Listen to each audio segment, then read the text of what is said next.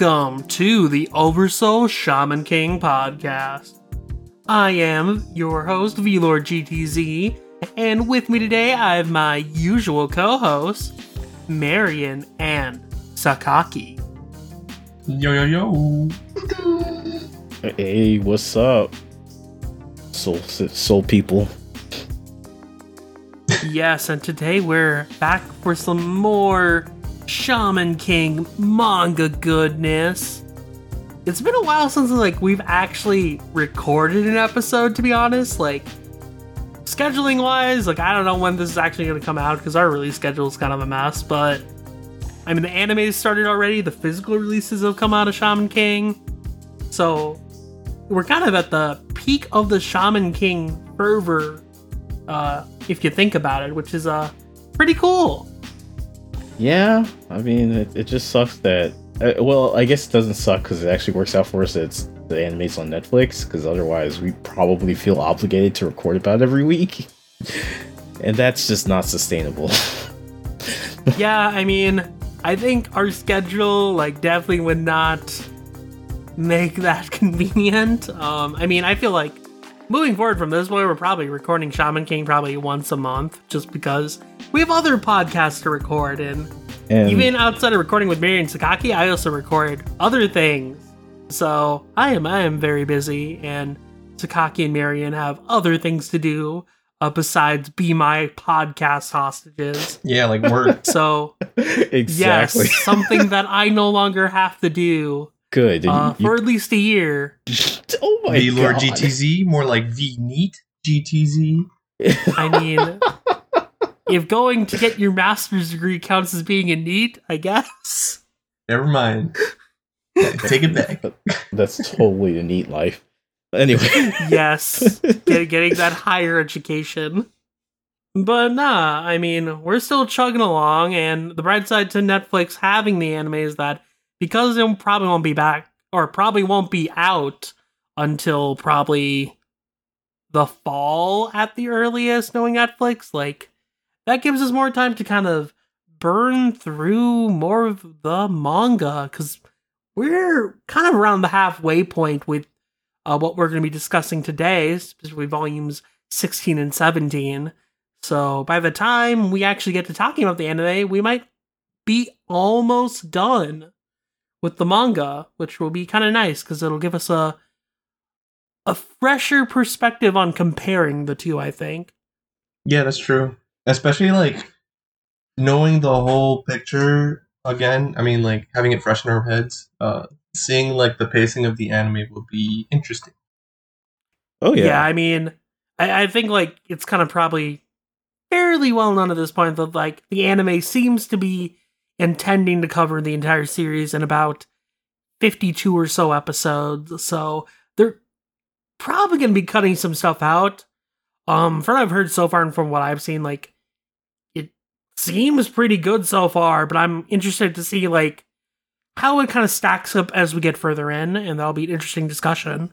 Mm-hmm. But for day for today, we're going to be focusing just on the manga itself, and these two sets of volumes. While there's a lot of action, there's also a lot of uh, important information for the future of the series. Yes, like uh, baby Simba. I mean, how? Oh my god. Yes, yes. Baby Hao, Simba, Electric Boogaloo. Oh my God. But before we left off with Yo's team whooping the asses of the Icemen. Uh, just before we go there, one thing is I actually have the Japanese copies again, so I can do those comparisons for you. And in Volume sixteen, Chapter one thirty-eight, the titles are different between both versions. one thirty-eight? Yeah, chapter one thirty-eight in Japanese, it's the most important thing to justice, or, I mean, I'm kind of spitballing a translation here. Seigi ni ichiban hitsuyo na mono. And in English, it's trust no one, which is not the same at all. That's an interesting change. Interesting. Yeah, yeah so. I'd have to pop up my Viz release, but I wonder if that's an updated title.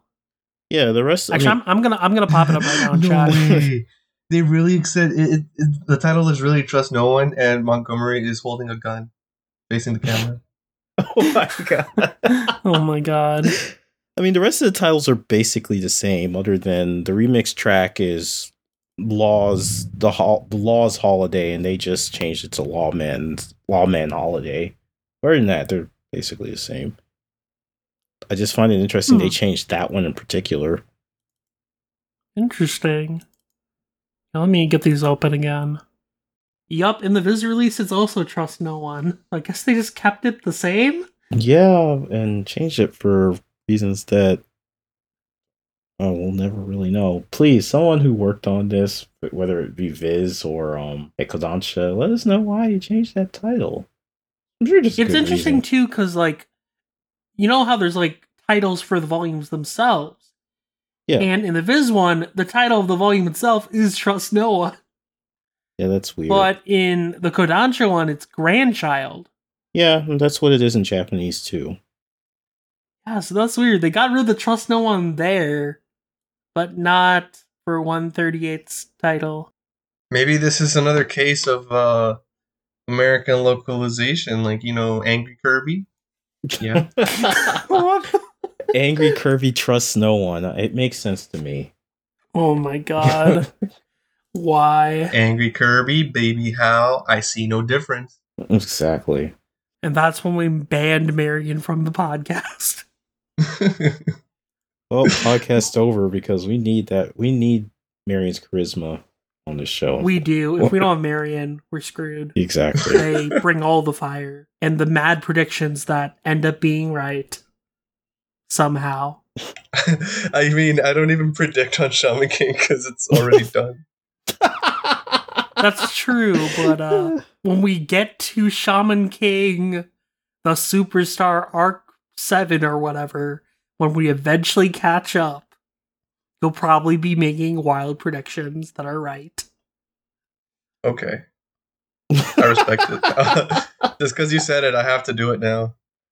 Yeah, I, I, I have high expectations for you, Marion. And I have high expectations of Takei, so... Ooh, bring it on. I like that. I like that. Indeed. But yeah, so volume sixteen starts off where we kind of left off in fifteen, where the uh, Icemen got their asses kicked by Team Yo, and Ren, being the tsundere that he is, didn't see the end of the fight. And he kind of encountered Hao and all that jazz, and Cal tries to make Ren join him. Because that's what you do. You gotta shoot your shot. I mean, if you can beat Indeed. him, join him. I mean, I mean, if I can beat you, you'll join me. That's how it works. Yeah. It is, oh, it kind of just like cements back the point that, like, yeah, Hal is kind of very powerful, and you probably shouldn't mess with him.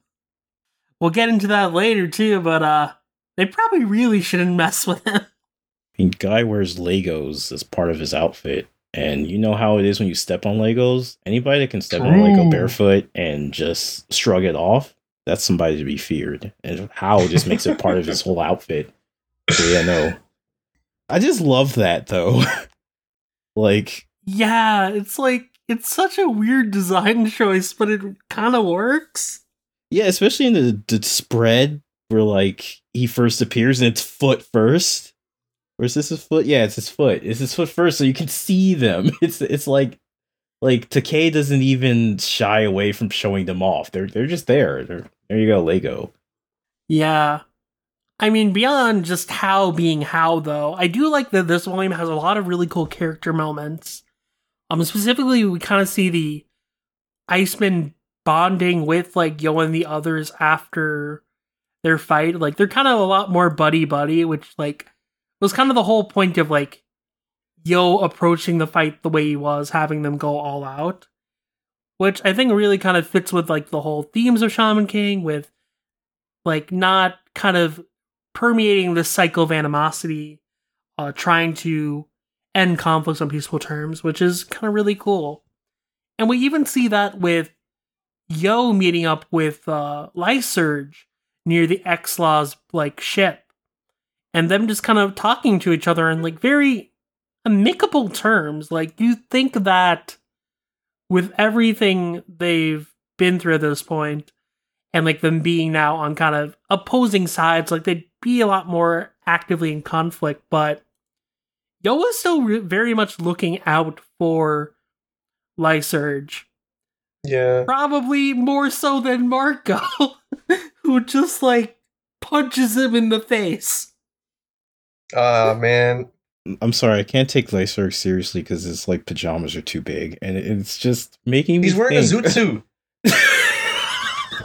I mean, they probably just gave him some leftover pajamas that are on like the freaking like ship. They were um. He looks, he looks like a Sato drawing, like, and I hate it. Just watch them be Marcos. Nah, they're like, they're Venstar's hand-me-downs from when he was like five.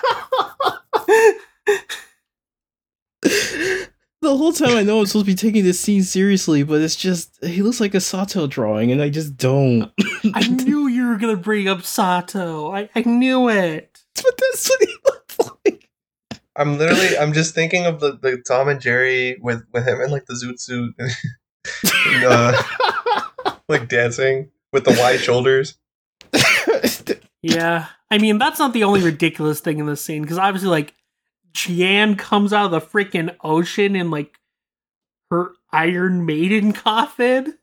It's just like, no, Yo is not evil.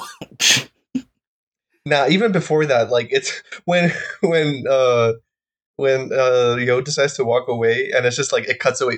Thanks for coming, and it's like it, it's like uh the shot of like him and Midamaro behind him, and like Lyserg just parting ways, heading back to the ship. But then like, not so fast. Don't move, boy. And it's like Marco, like stunning cut with like holding the gun. Marco is so freaking extra. He's so intense. I hate it because it's like I love it. It's it's so intense to the point of being ridiculous. And it's great. I can't take him seriously because he's like, like I think I said this before. He's like Akio Otori from Otana, but then like he has moments like these, and I'm like, what the fuck?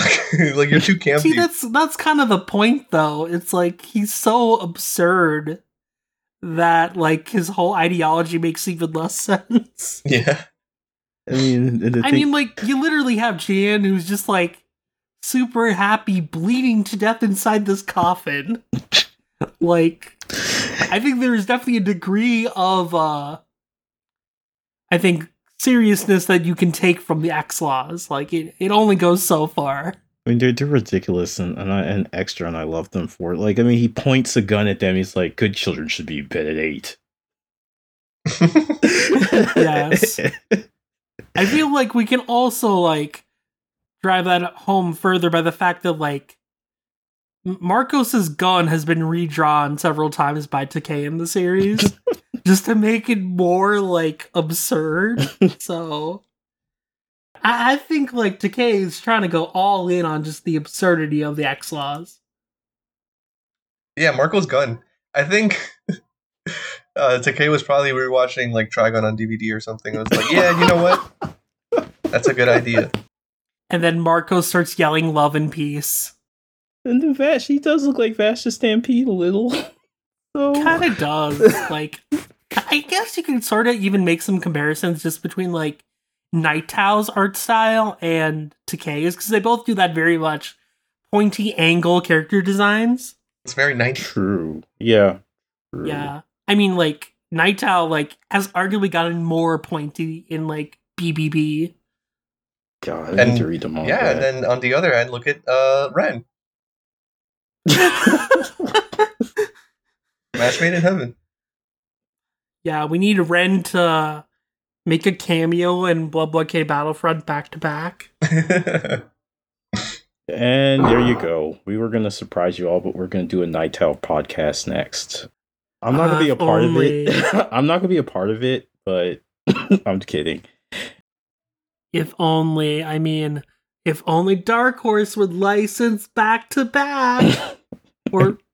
anyone Vlord, don't, don't you the dare tempt series. Don't you dare tempt the fates.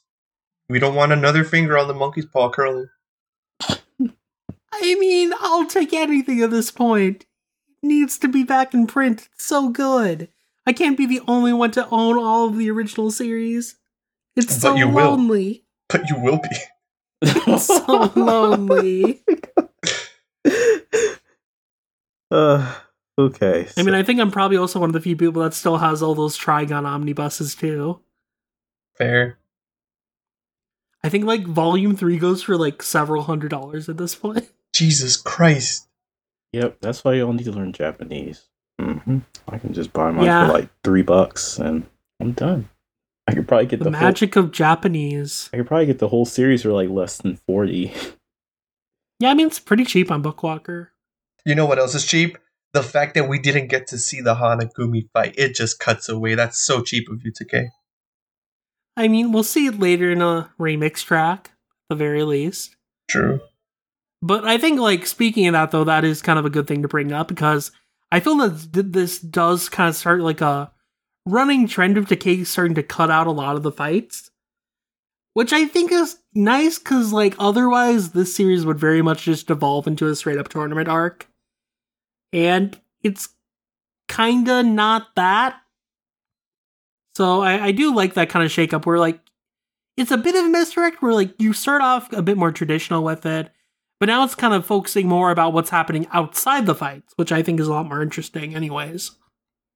Yeah, yeah. In the end, like, that's what, like, kind of drives the character development, not the actual fights themselves. Yeah. I do love, though, that the Hanagumi were fighting, like, the team that's supposed to be the stand-in for Takei and his assistants. And, like, they're all holding weird-ass stuff. Like, one of them is holding, like, a doll of, like, one of the Hanagumi, which we'll get into later. But then another one literally just has an N sixty-four controller. And, like, an N sixty-four on their back is, like, a backpack. That's It's Mister So Pikmin. Good. He looks like a oh Pikmin. Oh, my God, he's literally a Pikmin. He's literally a Pikmin. Oh, God, you're right. I, I if was, only Pikmin was, came out on sixty-four. I was actually looking at it like, I mean, of course I'm biased, but like the little antenna thingy, I was thinking it was Bomberman, but that actually makes more sense. I mean, it might also be Bomberman, because it has a similar design. He looks like Tengaku Man with the little antenna. Yes, I was going to bring up Tengaku Man, yeah. But he doesn't have any uh, tofu dipped in miso on a stick. Uh, he uses that instead of cartridges. How Let's, to destroy your N sixty-four in two simple steps. I mean, what's ironic what's ironic about that is that, like, for a good set of the games, Bomberman and Dengakuman had the same voice actress, so I think that's part of the joke, probably. Oh, never changed the way. No. Never change. But yeah, the Hanagumi thing is pretty funny. But then we get into the main meat of the action with Hoshigumi versus X three, which the Hoshigumi is Hao's team. You mean yeah. they made another sequel to Final Fantasy X? I guess so. I mean, ten three? Let's people go. Even like ten two? Yeah, because it was uh, it was just like a girl girls' night out. I thought people didn't like ten two. No, they didn't like thirteen. Well, I know people don't like ter- thirteen, but I thought people also didn't like ten two. Now, people like ten two because uh, it's like, I don't even... Charlie's like, Angels? Yeah, yeah, basically. And also, like, people were like, wow, I love Yuna. Why is she so horny, though, for Titus? Wasn't, like, initially, like, Yuna supposed to be the main character of, like, ten? Maybe. And then they changed it to Titus, like, last minute. That, you know, that kind of sounds accurate. You guys are speaking. I know no very little about Final Fantasy, but for some reason I know stuff about ten. I know. ten I don't know why. ten is good. That's like the only one besides Crisis Core I played a lot of. I need, I need to play more Final Fantasy. I really want to play seven, so I can play seven Remake. Compare. Oh, shit. Okay. Like we compare the panels in Shaman King. True.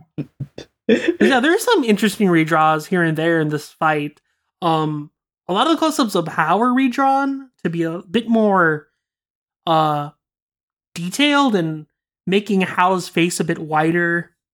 Um, like, there's one panel here where he's being a total, like, Chad and like beating up all of the X three, and he's like, now the skinny one, I'll destroy you next. And like the, you can see a lot more of the smaller details, like there's like these little like particle effects and stuff, which like kind of creates a bit more of like ambiance, which yeah. I find really cool. I love the aspect of Hao's character design where like he just has like belts just like a Final Fantasy character. Dude, we just we just left that. we just left that. I know. Why are I... we back? No, I'm messing with you. I, I don't have much to add to the Final Fantasy conversation, so I'm actually just reading the volume now. But... I mean, it's interesting too, though, because like even the X-Laws have quite a bit of belts. Like I'm looking at uh, Mine's bio right now, and like you can see like she has quite a few belts just like around her, just like buckling everything. Also, I just found it gruesome a bit that like Takei puts Asia at death at like the bottom of her bio. Jesus I mean, he does Christ. That for a lot. He does that for a couple, like a lot of these actually, I've noticed. Yeah, it's like, oh, Takei wants to drive home that these people are dead. Yeah. Yeah. Man. Though I guess on like the first page of one thirty-eight, he really drives it home because he's like, yeah, B-Day's dead. It's like, there's a panel just of B-Day's dead body. It's like, uh, damn, Hao's not uh, messing around, even though like he's c- clearly playing with them, like, to an extent. But like, you can really tell here that like, the X-Laws are kind of willing to die for like their greater cause, because all three of the people in this fight are pretty well aware that they can't actually defeat Hao on their own. Like we have the guy that uh we joked about before has like a Fujita mask, um mm-hmm. Seven, and like he has a huge grudge against Hao. Like Hao literally burnt off his entire face. And, like, he shows it off, like, in one of the panels, that's like, ugh. Yeah, maybe put the mask back on. Yeah. He no. went from being a Fujita character to a Slayer's character. Oh, God. No. Oh, no. You can't do that to Zelgadis. No, not Zelgadis. I'd, I'd say more of, like, just the random chimeras in Oh, Slayer. Okay, fair. I thought you were calling him ugly. Zelgadis is too beautiful of a boy. He's also equally as brutal as Hao is to Seven. Because, like, dang, like, Hao's using that uh, fire spirit he has to just, like, burn them all alive, really. Yeah, because his medium is the air. Yes. And, like, this is making Lyserg even very distraught, too. Like, they show this flashback where, like, Lyserg is trying to grapple with the fact that the X three are going out to die, and, like, it's so oh, interesting that, like, they are so kind of just at in at terms with, like, what's going to happen to them. Like, they're kind of just, like, assuring Lyserg about the fate that they're going to have. Mm-hmm. And that, like, they're okay with it. Oh, and just another comparison, like, um, I'm not sure what page this is. Okay. But basically when, uh... Well, yeah, put your mask back on, boy. But when he does his attack, in the English version, it's I'll send your soul to hell for eternity, which in the Japanese is just hell endless. But it has, like, furigana beside the katakana, which, yeah, more or less says what um the English version does. But I just found it interesting. What, is it like Mugen no Jikoku or something? No, it's literally hell endless in English with katakana. What they have the furigana, oh. the furigana beside it reads what the translation does. So it's it's kind of like phrased like it's an attack, but I, I guess and and, I, and definitely I don't blame the translators for going that way, because I can only imagine how how would you phrase that like a proper attack name. So they just they just went for what the furigana said rather than the attack itself, which. I know if I'm not making sense to anybody who speaks Japanese here, I, I mean, just really quickly, um, furigana is basically a a reading aid for, you know, younger readers who aren't as experienced with kanji. Just that a lot, it's it's a device that uh like shonen artists like shonen, definitely shonen artists use often to, like, they'll have the attack names. I mean, a good example is Hunter x Hunter. Like, they'll have the attack written in kanji, but then the the furigana will read something else. So, and, and I think Hunter is one that kept it, yeah, it kept it in the anime too, so. Yeah, isn't, like, Bungee Gum, like, Elastic Love or something like that? Yeah, exactly. Yeah. Exactly. It's called Bungee Gum, but the characters that make it up are the Chinese characters for elastic elasticity and gum, so. Yeah, exactly. Something and that's like what that. They did here. Yeah. But I just found that interesting. Hmm. Yeah, that, that is interesting. You know what else is interesting? The fact that the last X three Venstar literally blows himself up. Mm. What the hell? Yeah, there, there's being dedicated to your goal, and then there's mm, guys need to get a hobby. Like, that's... Yeah, and it gets to the point that, like, even Yo's distraught over all of this. Like, he starts crying at the end of the fight. He's like, how many more lives are you going to take, Hao? Because, like, he's really just playing with them. Yeah, and th- that's just what... It makes Hao... just that much more of a he, he comes off as really laid back like Yo, but like it's showing that laid back nature and how like cruel it can be when, you know, directed to when when when uh, what am I saying here? Like Yo's Yo being laid back and everything can come off as kind of like cruel, but like his the but his methodology of like, you know, hey, I just want to have a good easy life. It makes it comes off differently, but then you have Hao, who's like, he's really laid back too, but he's also just kind of like, yeah, I'm just going to toy with your lives. Why do you guys keep coming at me? It's not my fault. He sounds like a certain Muzan, you know? I mean, you I guess could, a little bit. I mean, just in the sense that it's just like, they keep throwing away their lives, and they don't have to, but I mean, kind of like how Muzan's like, I'm a natural disaster. You guys could just stop and you can oh, live. Oh, jeez. Still one of the best lines for Muzan. Tornado moves on, coming through.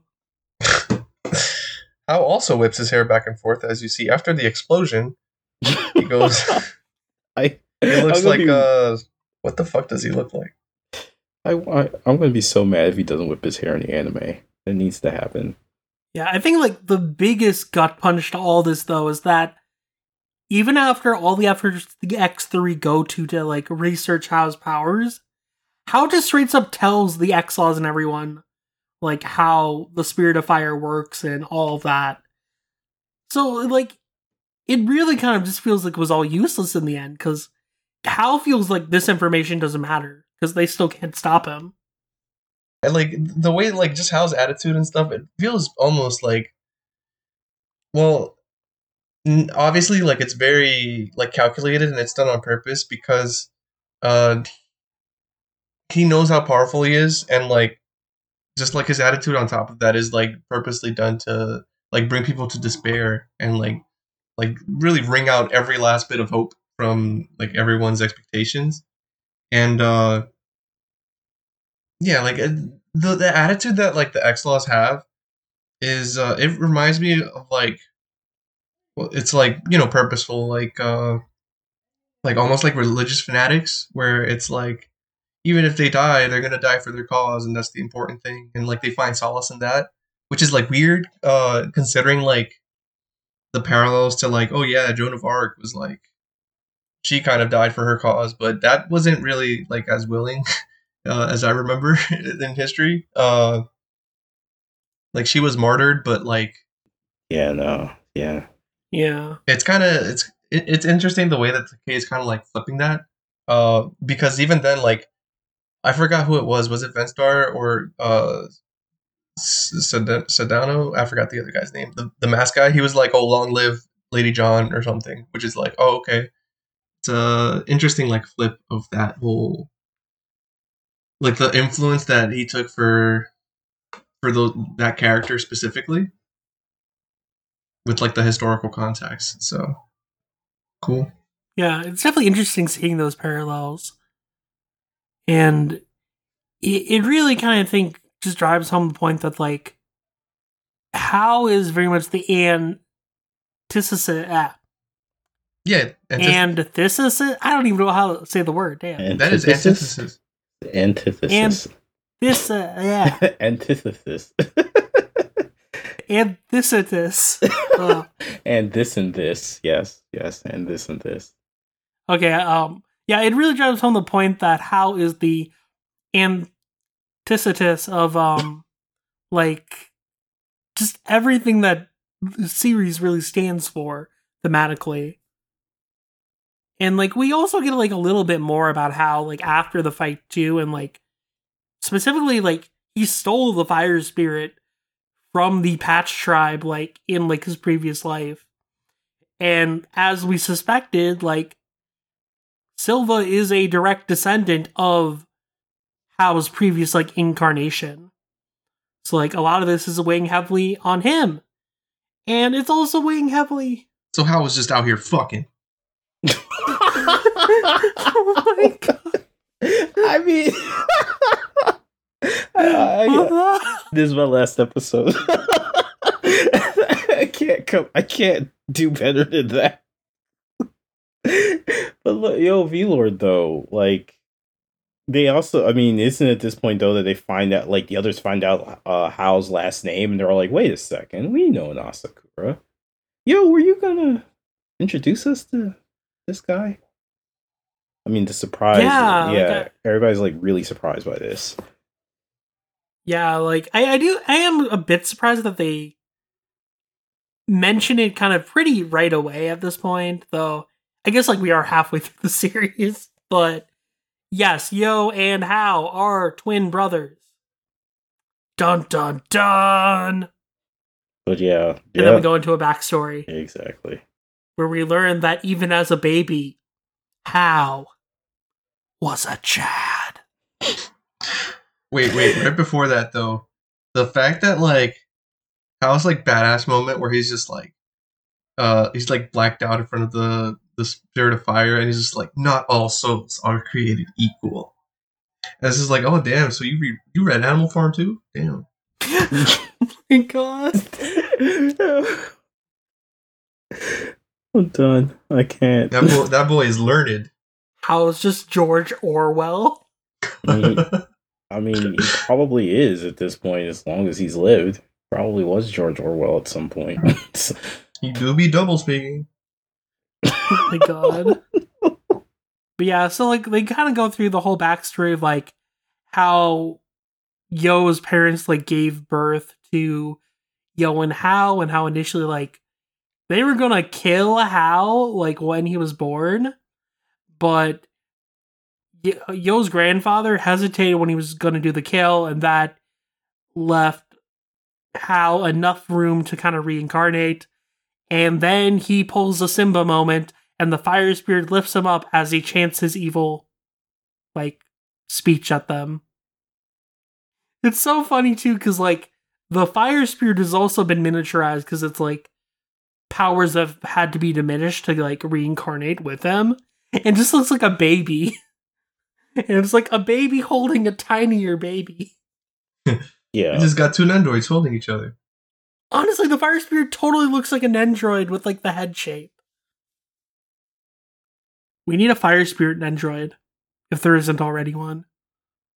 Takei has these two tiny panels where we have the fire spirit lifting up Hao, and then a bigger panel where it's like, yes.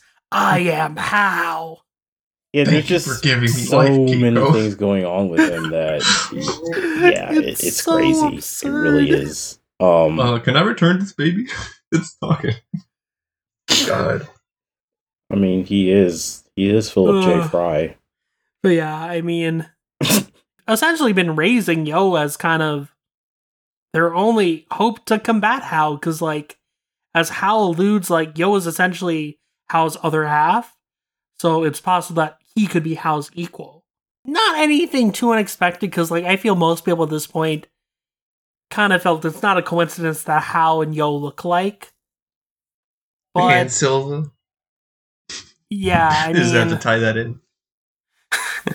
But, yeah, I mean, I think it, it is kind of a nice twist in a way, because I think, like, the assumption would probably be, like, oh... yeah, Hao must be like some long distant descendant. And he sort of is, but also sort of isn't. It does hit closer to home because, like, he is literally Yo's brother. Brother, brother. A very effed up brother, but still a brother.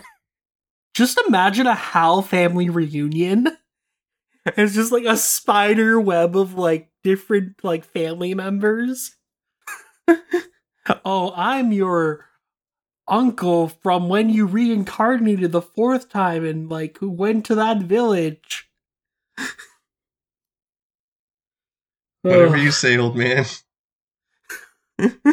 I on the first page of one forty-three, I noticed that there's uh, three volumes of Doctor. It's called Doctor Stop, but it's obviously supposed to be a takeoff of Doctor Slump, the manga by Akira Toriyama. Yeah, it's right next to some um, Apple Bunnies and a, son- a Zony Walkman. Yes, I yeah. love my Zony products. But it kind of has a double meaning, because uh, Doctor Stop, and actually I just realized I had the wrong meaning, but that's good that we're going to splice this in. Uh, Doctor Stop is basically, in Japanese, it's a, a term used when a doctor tells you to stop doing something. Like, um, specifically, like, stop drinking, stop overeating, you know, or even stopping a match. Let's say there's a boxing match and the doctor comes in and says, yeah, if that guy takes another hit, he's dead. That's another way phrase for the doctor stop. So, I mean, it's one Not of those. Th- I remember that from Ippo. Aha. Uh-huh. It's one of those things that means it, it, it means exactly what it sounds like it means, but not really at the same time. Hmm. Japanese yeah, is loan words. Japanese is fun. Yeah, I mean, we're essentially at the end of volume sixteen, though, aside from the remix track, which is remix track seven, which is called Lawman Holiday, which is, like, all from, like, Lyserg's perspective, basically, and, like, going around and talking to people about, like, what Jian does at night. And, like, they hype it up as this, like, super intense, like, torture trial. But nah, it is um, what she calls the atonement of sweets, where she must eat dessert until the sun is set. And I, and I love that the chapter ends with her being like, oh, woe is me, while she has like this happy face and she's eating ch- sweets. Yeah, it's like, it's so good. Yeah, like all the different sweets too, like that Takei drew here. Like, yeah, I'm impressed that like, there's like very elaborate dishes here. Exactly, it's it's it's, it's making me hungry. Yeah, like I really love like uh, there's a bûche uh, de Noël, like the French like log cake type thing, like in oh, the yeah. bottom left. Oh yeah, I see it. Yeah, God, I didn't know the name of that thing. They got some Baumkuchen. Yes. Yeah, I mean that's a nice way to end off the volume. Oh, Vlord, they have that Macaron Tower thing that they did in uh, frickin' uh, Master Chef. Oh my god, they do! So cool. Obviously, Takei is a fan. I joke. But did he vote for Leslie? I bet he did. Oh my god. Leslie's such a Chad. Uh, he looks like Marco, but like... He does! All right, if you're if you're listening and you don't know what we're talking about, look up Leslie from uh, MasterChef. I what think season, season was it? Yeah, God, I, I don't was remember. Like season five or something. Let me double check. That was like one of the most memorable seasons of MasterChef. Season five, I was right. Yeah, God, that season was insane. Like I, I don't watch MasterChef much anymore, but back then I was hooked because of like Leslie. Yo, season five was lit. Like there were so many rivalries and like people just like shitting on each other. It was good. Yeah, season three and five are my favorites for the drama. I mean, it's basically live action Food Wars. Let's face it. True. Uh, but yes, moving on to the fun times that are volume seventeen. Okay, so definitely initiation, like. It's not different, but they simplified it a whole lot. Like, chapter one forty-four. Like, the Japanese title is giving permission for initiation. Or, like, the way it's phrased, it sounds like initiation license. Like you would have a driver's license. So, I mean, I guess they probably just felt like that just gets more to the point than um, what it what the original probably punchier. Was. Yeah, yeah. I mean, another one is like um, chapter one forty-six. I mean, these are all like really, really small differences. They're not huge. Like chapter one forty-six, which is just Warlord, is in Japanese it's Super Warlord, and then one forty-nine with his death death clash. In Japanese, it's Dai with the star, and then Gekitotsu. Okay. So I just find that way funnier because it it's it's so pretty looking. Like she star Gekitotsu? No, it's the word die. D I E. Oh, shine? No, the word oh, die in English. That's yeah. funnier. the, yeah, that's what I found. Hold on, I'll, I'll throw it in the chat. But yeah, that's what I find really funny about it because it's like die, and with a little pretty star beside it, then Gekitotsu. Die, Gekitotsu. Yeah, so I double checked the Kodansha physical volumes, and yeah, they don't have uh, volume comments either. Censorship. I mean, I, I think it's something that's just completely removed from probably the Kodansha release in general. So I'm assuming they aren't in the Japanese release either, are they, Sakaki? Nope. There are no comments here. Yeah. I just I mean, I guess was, I oh, might as well mention them then. Um, so volume sixteen's was, I'm changing the cover design starting with this volume. The previous cover was so bright that I just couldn't turn back. It's kind of like inflation that way. I'm sorry I always talk about trivial stuff in this space. Please forgive me. I forgive you. Yeah, this is Takei's I, I, way of saying that it's not a big deal that we forgot about these. But volume seventeen's I think is a bit funny. Like, it just hit me. Why didn't Team Ren make fun of Mikahisa's mask? Were they too scared? Did they simply choose not to mention that they thought it looked like stupid? Or did they actually like it? In any case, it was nice of them. That's kind of... That's... I, I always just assumed that with the Kodansha, because like Shogakukan doesn't keep those either, so I just I've never really bought Kodansha releases of anything, so I just assumed the Japanese ones they just took them out to the digital release. I didn't realize that they actually removed them completely. But okay, that's that's interesting. Takei was like trim the fat. Those things are too. They remind me too much of my days at Jump. Take them out. The dark days before I was in the free range. But yeah, I do it up. I do the table of contents up in the chat. I just like die star Gekitotsu. Yeah, that one die. I agree. God, die Gekitotsu.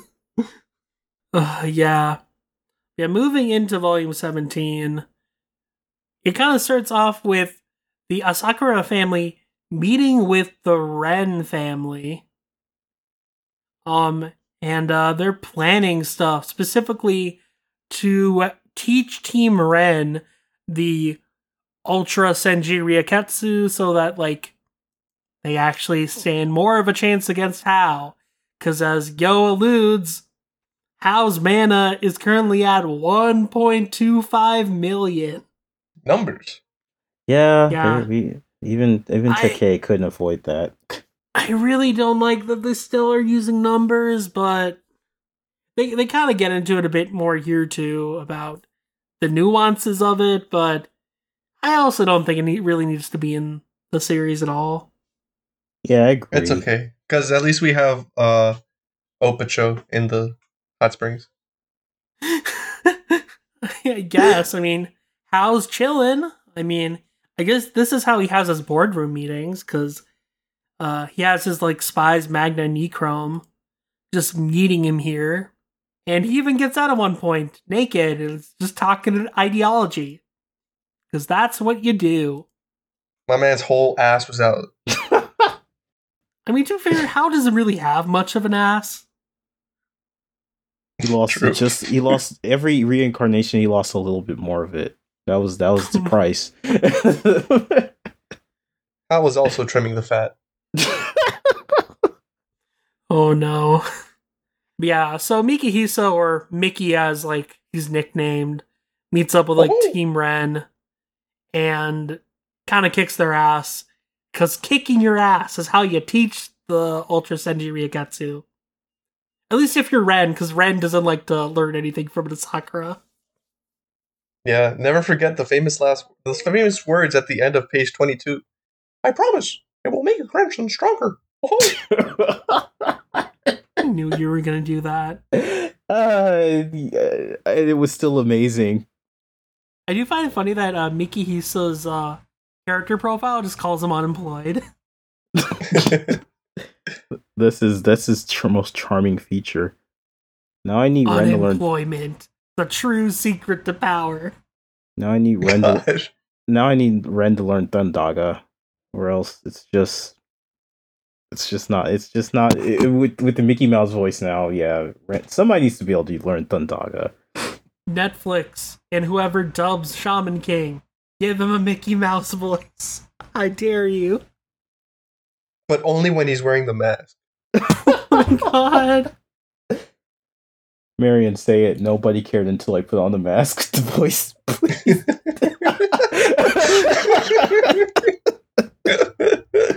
Oh my god. Yeah. I mean, there's like a part no of here that like, Yo was just talking about how cool his dad is. He's like, not many ascetics have ever climbed Chomolungma, the highest peak in the world.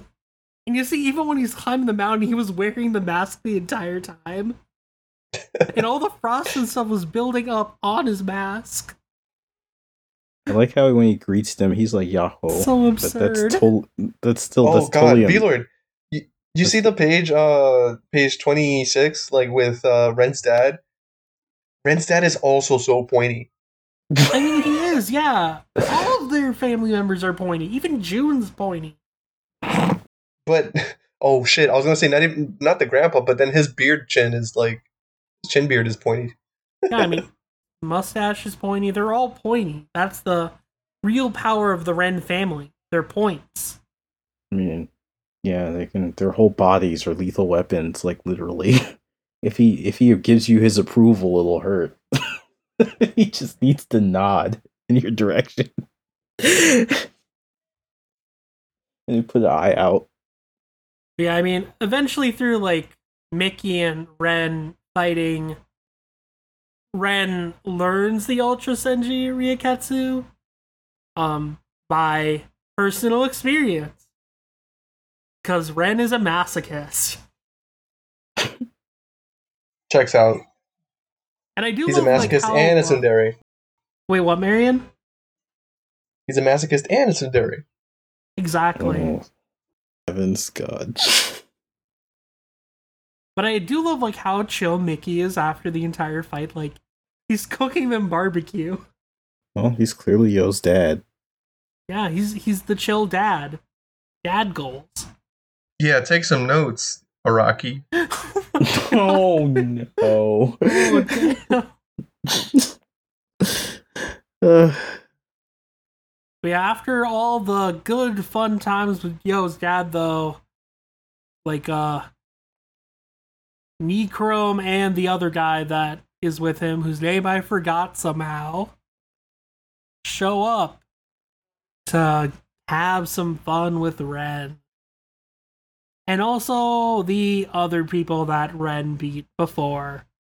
I, I, I do I will say on a serious note, I did kind of like I did kind of like this whole um scenario, just because like it'd be easy to write off. Okay, Ren's a good guy now, so we're just going to forget about all the people he massacred.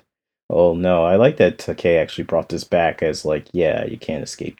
You can't escape such things so easily. Yeah. Because, yeah, as, as uh, you might suspect, Nichrom is the brother of Chrome, the lo- one who loves to sing and dance. Stop. They're the one who mentioned it, Sakaki. No fucking way. I mean, they did, but you didn't have to repeat it. His dancing was too powerful.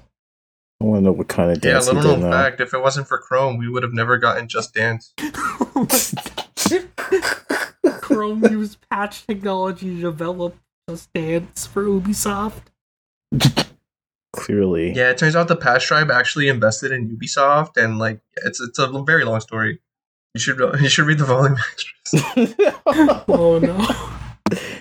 It's like an Armstrong thing. It was passed down through the generations. oh, oh, they kept the star in de- in the Death Clash title for the like the, the typography on the actual title page.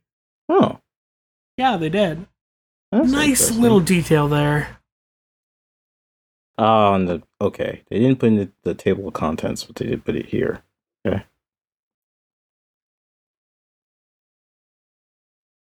Yeah. So the way I I will say the Japanese one looks really kind of funky. Hold on, let me see if I can take a picture of it.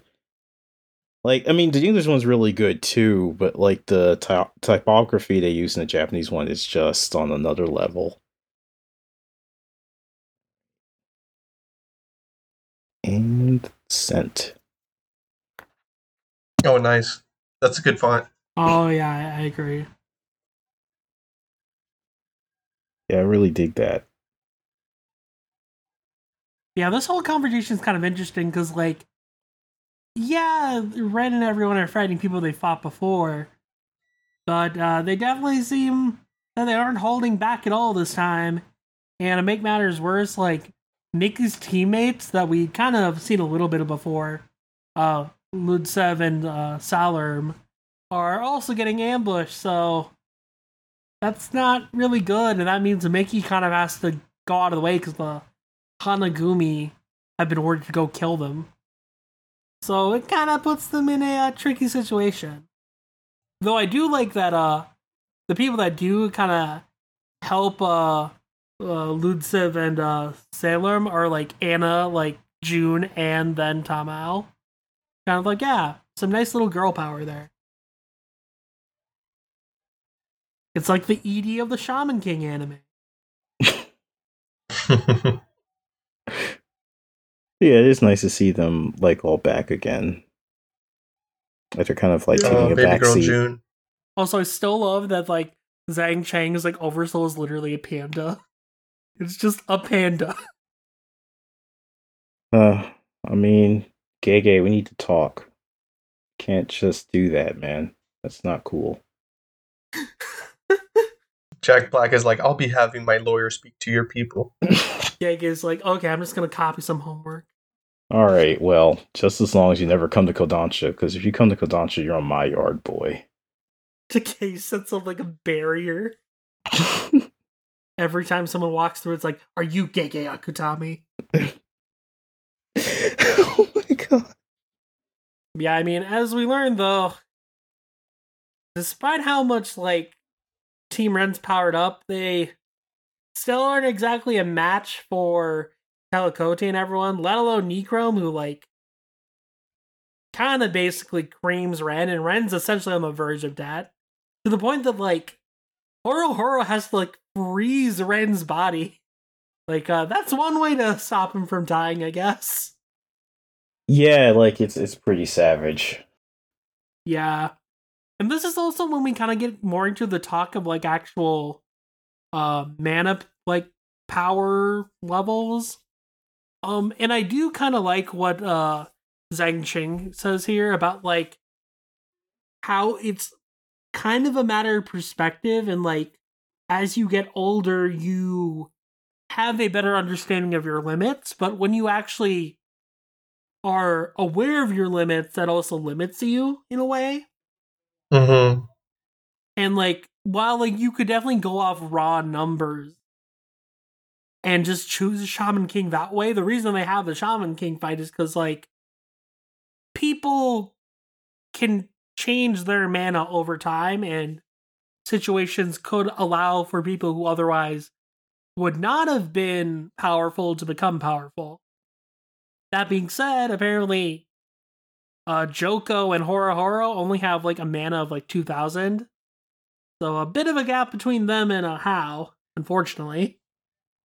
And yeah. You can definitely see them get give a impact to, like, how they're fighting here, because they lose a lot of their fighting spirit after that, and that's exactly what Zhang Qing's talking about. It's like, when you're aware of what your current limits are, that hinders you in a way that you wouldn't otherwise by being oblivious. Yeah, you know what else Zang Ching said? that he was history because his spinal cord and aorta were wrecked. I don't know if I can believe him. I was not expecting that at all. Thank you.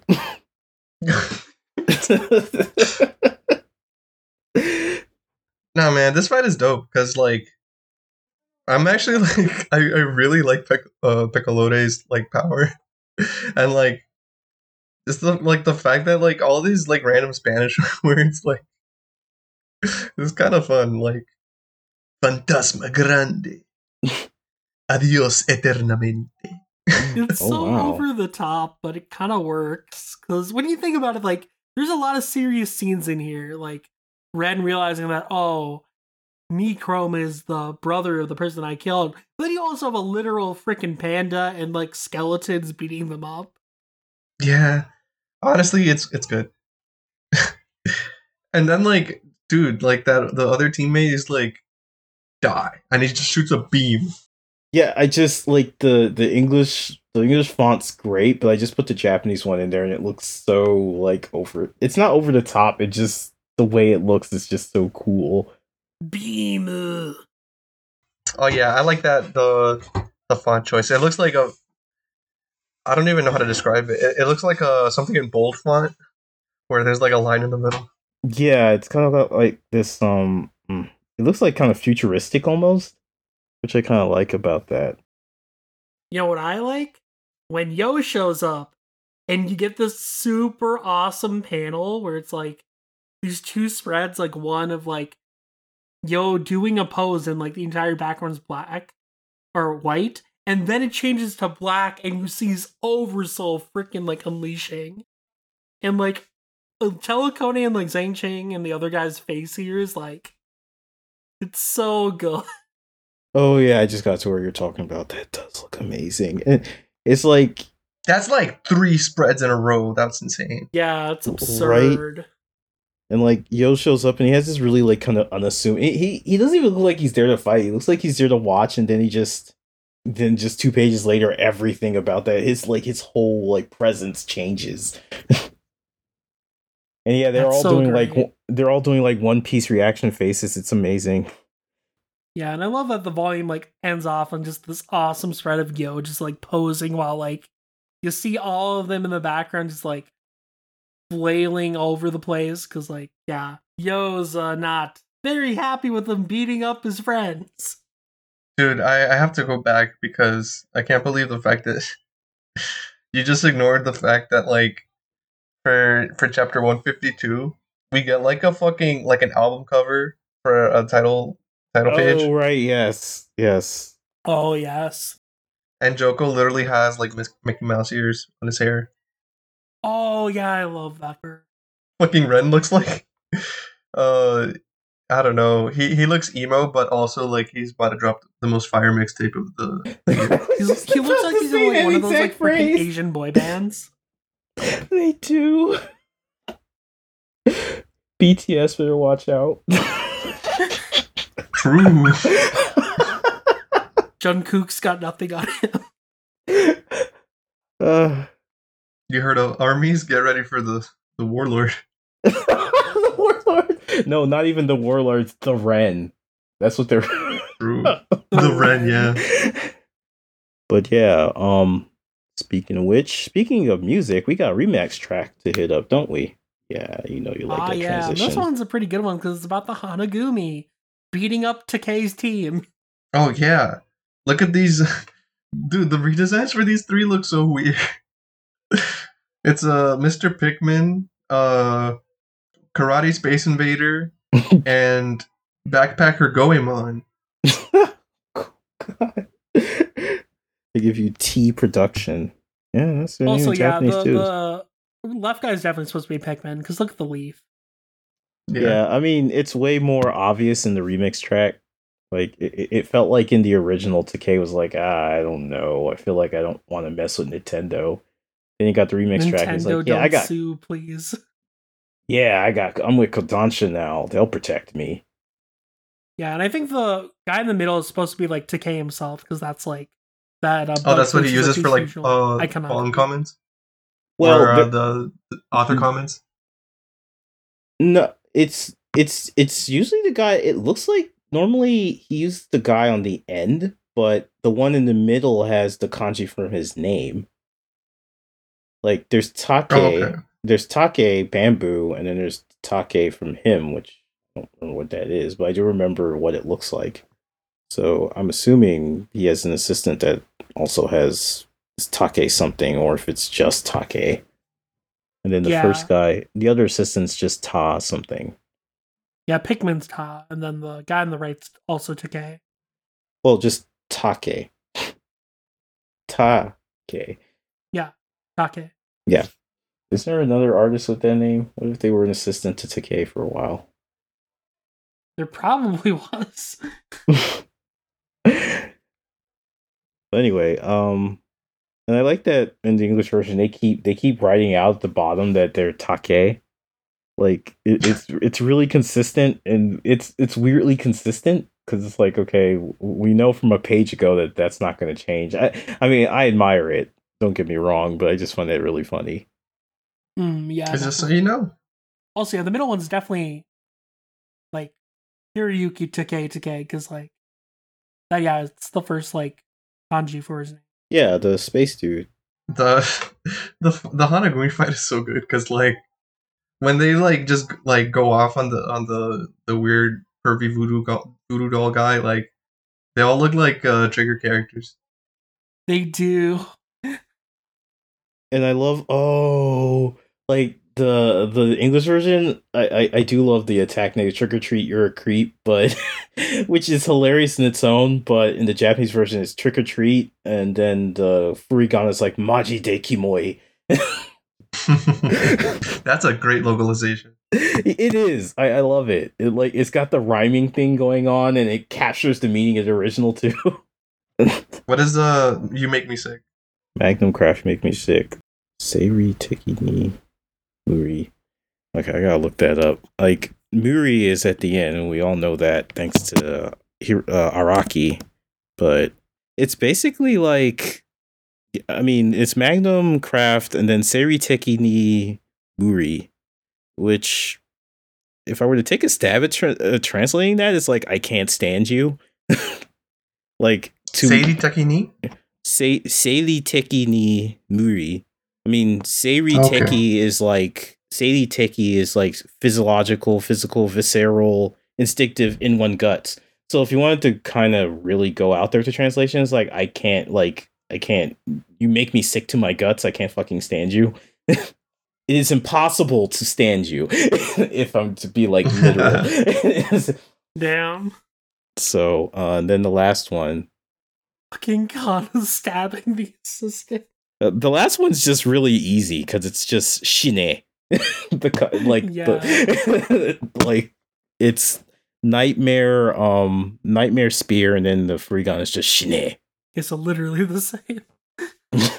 But God, that, that panel is just so good. It is. All of them are like really great. Well, Bukila Sensei, Bukila Sensei, huh? They call the middle yeah, Bukila guy Bukila Sensei. Bukila Sensei. Shall we withdraw? Kigen Dashina. Withdraw and go back to the studio and draw. Oh no, back to the lab again. And then I think that's Marion at the end.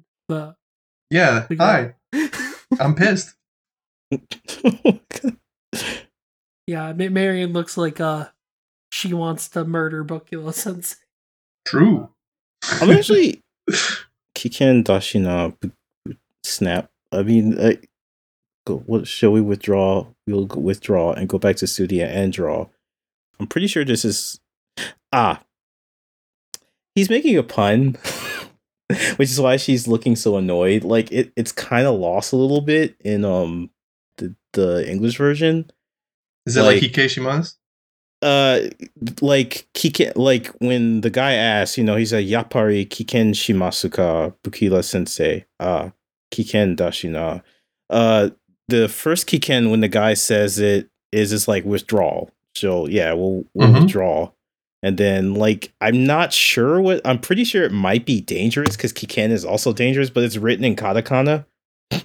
So oh, okay, yeah. And he just repeat he just repeats what his guy what his friend said, what the other guy said, which is like the other guy's like, we'll withdraw, and then he's just like, yeah, it's dangerous. I mean, it doesn't translate well at all, but like, and she's just pissed because they would have the audacity to make this awful joke. But again, I have no idea what Kiken in this situation means because it's katakana. But I'm pretty sure it just means it's dangerous. And so, yeah, the, the English version just went, we'll, yeah, we'll withdraw, go back to studio and draw, which, I mean, they did the best they could. Withdraw and draw. Yeah, I get it. I mean, they tried. Yeah, they did try. Uh, again, just a disclaimer to everybody out there, I am not shitting on the English version at all. They did wonderful work. It's just fun they, for me. They did comp- with what they could. Yeah, they did. They did wonderful work in both volumes. I just love comparing stuff. It is, I'm not comparing it to like step on their toes or say they suck. Everyone, go cancel Sakaki. No, please don't. Vlord, that's reverse psychology. You have to tell them to cancel her. But yeah, that that I, I just found that interesting. But yeah. I do love the announcer's commentary here too, where he's like, they're they're obliterating him, and if I don't didn't know better, I'd say he's enjoying it. God. Uh, it's so good. Yeah, yeah. Brings us to the end of volume seventeen. Hey, I'm I'm finally sold on the Hanagumi. You weren't before? Blasphemy. I mean, I, d- I did I had literally nothing to go off of. Besides their design. Yeah, I mean, that's fair. They they really don't actually do that much in the series. It's weird when they were introduced on the first color spread. Yeah, I mean, they're very popular from their designs alone, and then I feel like Takei wasn't really sure what to do with them for the longest time. I mean, they have their own spin-off now, so I mean, hey, when we eventually something. Get that in English, we can read that. It is really a shame, though, because as you said, they have wonderful like character designs, and like from the first color page that they showed up and they just their character designs just keep getting more refined just for them not to do anything, which hurts. I mean, aren't they in flowers a little bit? Yeah, they are. Okay, just to make sure I'm not I, I'm pretty sure I I just wanted to make sure I wasn't for like misremembering something. Okay. Yeah, I mean, they aren't like gone completely after the original series, but like like they aren't really very important to the larger plot at all. Uh, that's only Takei had come to Kodansha sooner. Because we, we all know that Jump is like, girls stay in the kitchen. I mean, considering how much of a female presence are, is in Shaman King, I'm just kidding. It does of course, a lot man. better than a lot of other Jump series of the time. I feel true.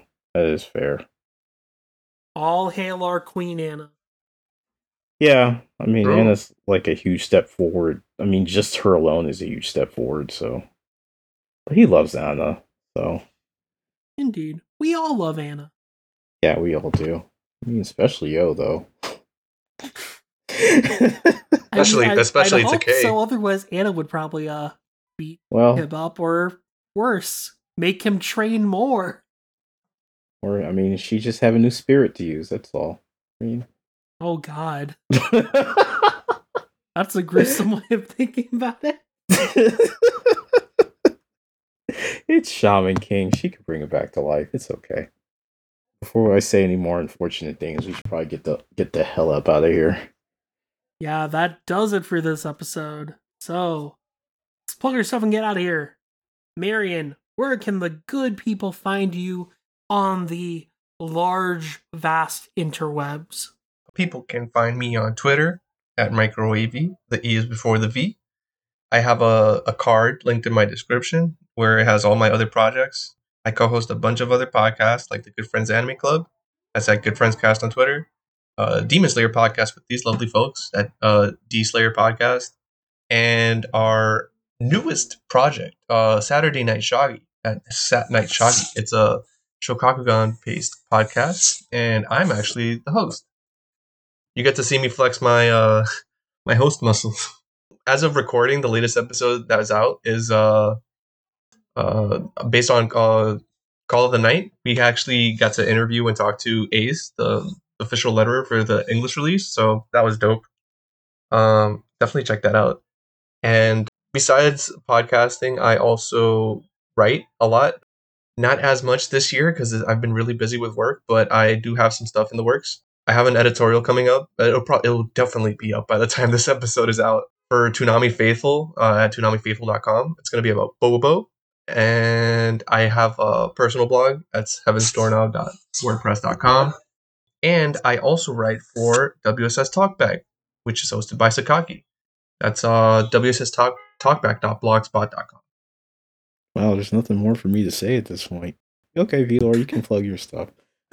No, Sakaki, where can uh, people find you? Okay, uh, I do all of those things because I have no mind of my own.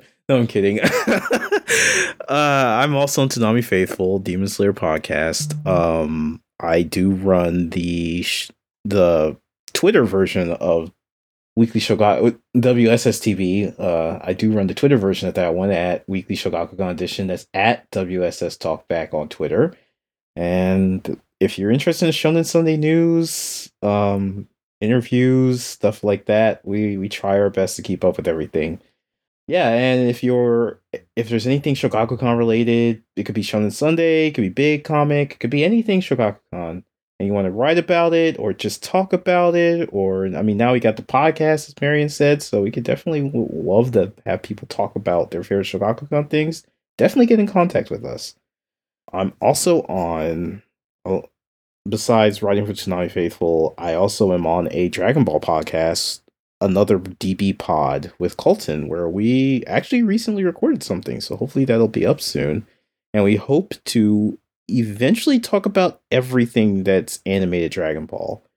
I mean, Colton tells me not to say it that way because we're afraid that some guy out there would be like, well, what about this um, McDonald's commercial with Goku in it? that was that's yeah, a legit that's, uh, fear of ours. That'll be after all the T V episodes, though. That'll probably go on longer than this podcast. Probably. But Colton and I are really having a lot of fun with it, so definitely listen in. Uh, I should make a card at some point, but for now, if you just want to see my personal like ramblings and complaining, then you can go to at Kirobon on Twitter, at K I I R O B O N. Though, coming Sunday, I will be talking about the new Jump release because it reminds me of a Sunday series got unfairly cut down. And I'm really excited for it, and I haven't been excited for Jump in, like, a long time. So, yes, that's all I'm going to talk about. I'm literally I'm literally that meme. So, if you go to Kirobon on Sunday, yes, you can expect that. I forgot the English title. Candy... Candy Flurry. Candy Flurry, thank you. Yes, I will be talking all about that. But yeah, that's where you can find me. Awesome. Definitely follow both Marion and Sakaki because they are awesome people and they deserve your love. But if you're interested in checking out what I'm doing all over the place, you can follow me on Twitter at Vlord G T Z, and I write various things for all dash comic dot com, mainly manga and light novel reviews, and then I also write editorials related to Toonami for toonami faithful dot com. And then podcast-wise, I am involved with quite a bit. As Marion mentioned, I am on Saturday Night Shogi at Sat Night Shogi on Twitter. Um, but we also do other things like the Demon Slayer Podcast at The Slayer Podcast. Um, and then I also am involved with the Dumb Weebs Podcast, a general anime and manga podcast, which is on Twitter at Dumb Weebs Pod. And I also pop up from time to time on the Toonami Faithful Podcast on Twitter at Toonami Podcast. So you can check out all of those places. But as far as Oversoul Shaman King Podcast is concerned, you can find us on Twitter at Shaman King Pod and on Facebook at facebook.com slash Shaman King Pod. And then we are on basically every podcast platform out there at this point. Anchor, Spotify, Apple Podcasts, Podbay, you name it, we're there.